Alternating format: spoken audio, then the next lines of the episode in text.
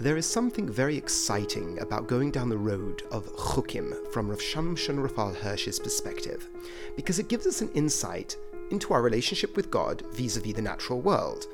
And the reason why this is, I think, exciting, especially in the modern context, is because it grounds a certain intuitive ethic, but also limits it.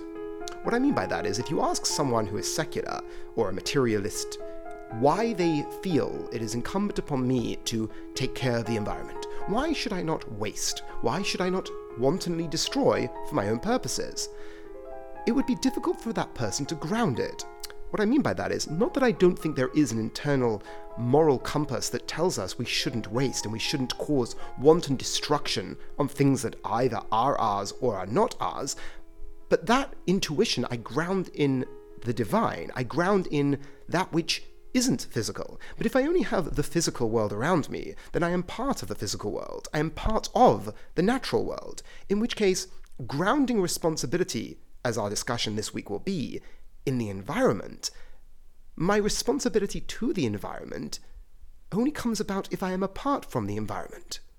What compels me if I own something? Why should I not waste it? If I own something, why should I not destroy it?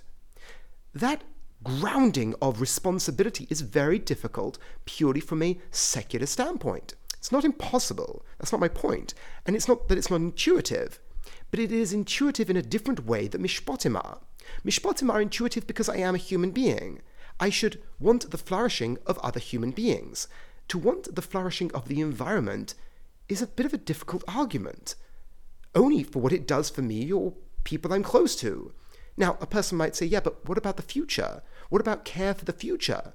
Well, the future will be able to mitigate problems for the future. Why in the here and now should I limit my desire to live out my will on the environment?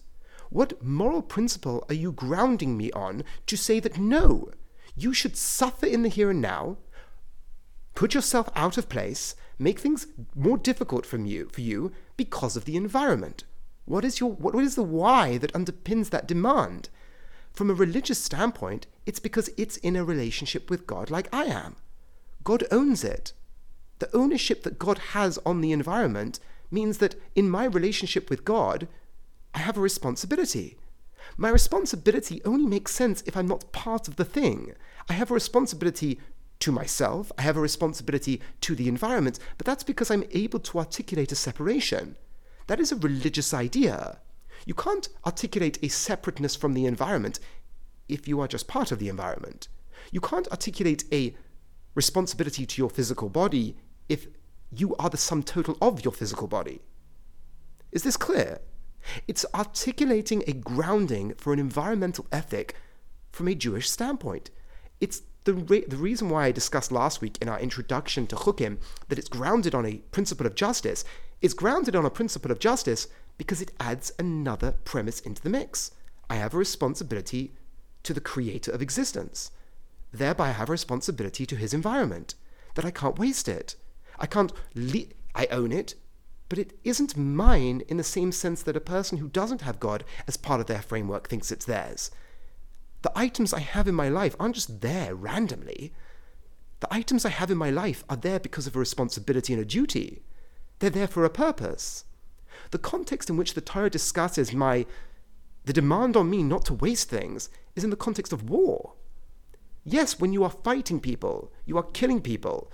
We're not supposed to think their property is more important than them. But even in such a context where you would think that all morality dies, the Torah tells us even in a situation like this, you have to have your conscious mind aware of your responsibility and your duty. It has to be at the forefront of your mind that you don't cut down a fruit tree.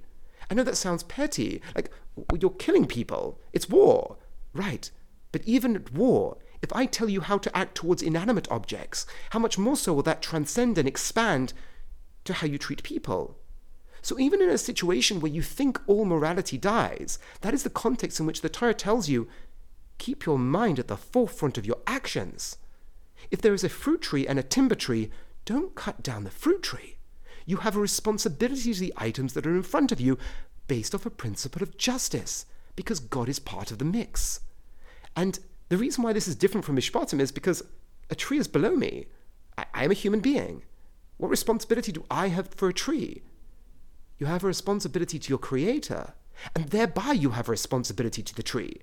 So, an environmental ethic, from a Jewish standpoint, tells you to use your items in front of you. Use them to the best of your ability, but don't waste them. Don't destroy them. Wantonly destroying things, Rav Hirsch points out, from the point of view of our sages, is akin to idolatry because you're the type of person who lives out your more base instincts. You rage against an item and smash it. I heard about this um, this room that people smash things. It's like giving into that deepest, darkest aspect of you and giving voice to it. No, you are supposed to control yourself. The person who listens to that voice inside of them that says, live out your desire and your passion in a wanton, destructive way, Chazal look at that as what leads to idolatry. That leads to looking at the world as being that which will dictate how you will act. Think about that. If I am taking a stages of smashing things that I don't want, or smashing things that I am finished with, or destroying the environment unnecessarily because I want to, thereby I am overcoming the, the, the impetus for, for, for responsibility and crushing it with my more base desires.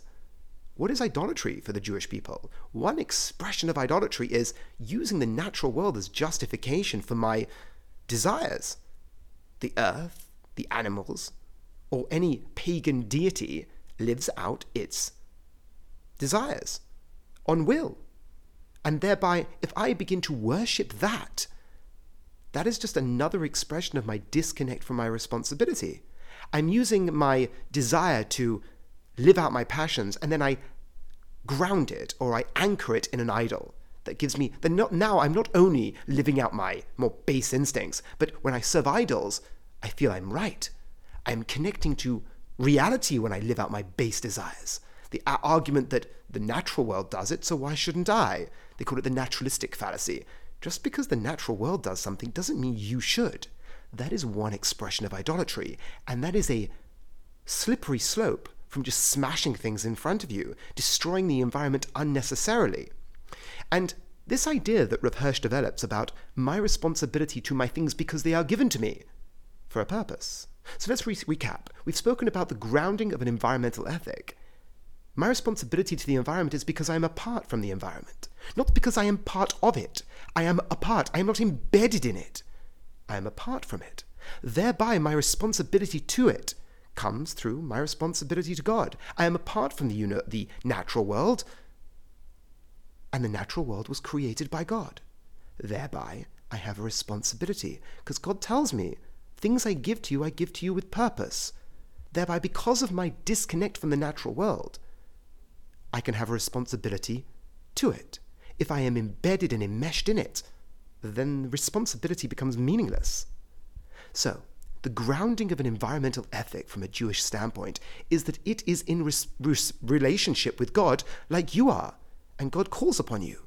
And Chazal describe the person who ignores this and just lives out their passion akin to idolatry, because it is a slippery slope. So, that's the first point, but let's develop it a little bit further. But this also allows us to give a limit to the environmental ethic.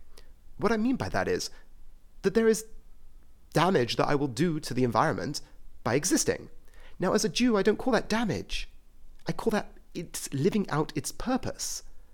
And there's a big distinction to be made there because the slippery slope of the environmentalist is to reflect on well, if my goal, coming from a good place often, the desire to give, the desire to be altruistic, the desire to help the flourishing of the natural environment, that makes sense. It's beautiful and I should help it. But to what extent? Who, ni- who needs to suffer in the pursuit of my feel good factor of helping the environment? When do I stop? Who doesn't who who shouldn't be allowed to drive because of the carbon emissions that are involved in driving? Who should I limit? Now, the people who make these decisions often are giving instructions to other people and how other people should be giving up for the sake of this environmental ethic. But the question is to what extent? to what limit? At what point do you stop? And the reason I'm bringing this up is, is by the same token that there is a lack of justification on a very deep level of why you should care for the environment beyond personal interest if you're coming from a purely secular standpoint. The danger is there's also no limit. At what point does humanity just become a cancer that needs to be dealt with? To, to develop this a little bit further, from a Jewish standpoint, the natural world is here for a reason. It is for my purposes to live out my responsibility in the world is part of the reason that the natural world is here. Not the entire reason necessarily, but part of it is to be used for noble means. Thereby, I ask a question to the environmentalist. You lack a reason to be involved in the conversation. You lack a reason. Yes, you can tell me personally it means something to you. You can say, I feel intuitively that I should look after the environment, and I will agree with him of that intuition, but I will ground that intuition in something more fundamental. The same way you cannot ground it, you cannot limit it either. To what point do you stop? To what point do you say now the burning of emissions is a good? At what point do you look at the environment and say, yes, the environment is suffering right now, but I do believe it is for a more noble reason? If you don't have that limiting factor, then what point do you stop? At what point do you no longer, at what point do you look at humanity as being by definition, a problem in relationship to this goal of the environment for you? At what point does it become no longer a means to an ends, the environment? It becomes the ends in and of itself. At what point does humanity suffer? Because of this goal, this intuition. The same reason you have no reason to come into the conversation, you have no reason to leave it either. At what point is it enough? So, to ground our discussion, we spoke about the environment and a Jew's responsibility to the environment, to use it for its purposes because it is lent to you by God. You have a reason for having this, and you are supposed to live out that reason. Thereby, when you use items correctly and responsibly, that's good. But if you destroy wantonly, if you wastefully act towards the natural world, then you're treating something that God gave you and te- treating it with disdain because of your desire to live out a passion on it. And Chazal tell us the rabbis explain that that is the route that will lead a person to an idolatrous perspective. Because what starts with your passions, you look to the natural world to justify it. And that's the root of paganism, where you look at the natural world as a justification for your passions.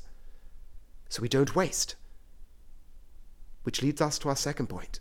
The same way the secular perspective might share our intuition, but because of their lack of the ability to ground it, they also lack the ability to leave the conversation and at what point does human suffering overcome the desire to look after the environment?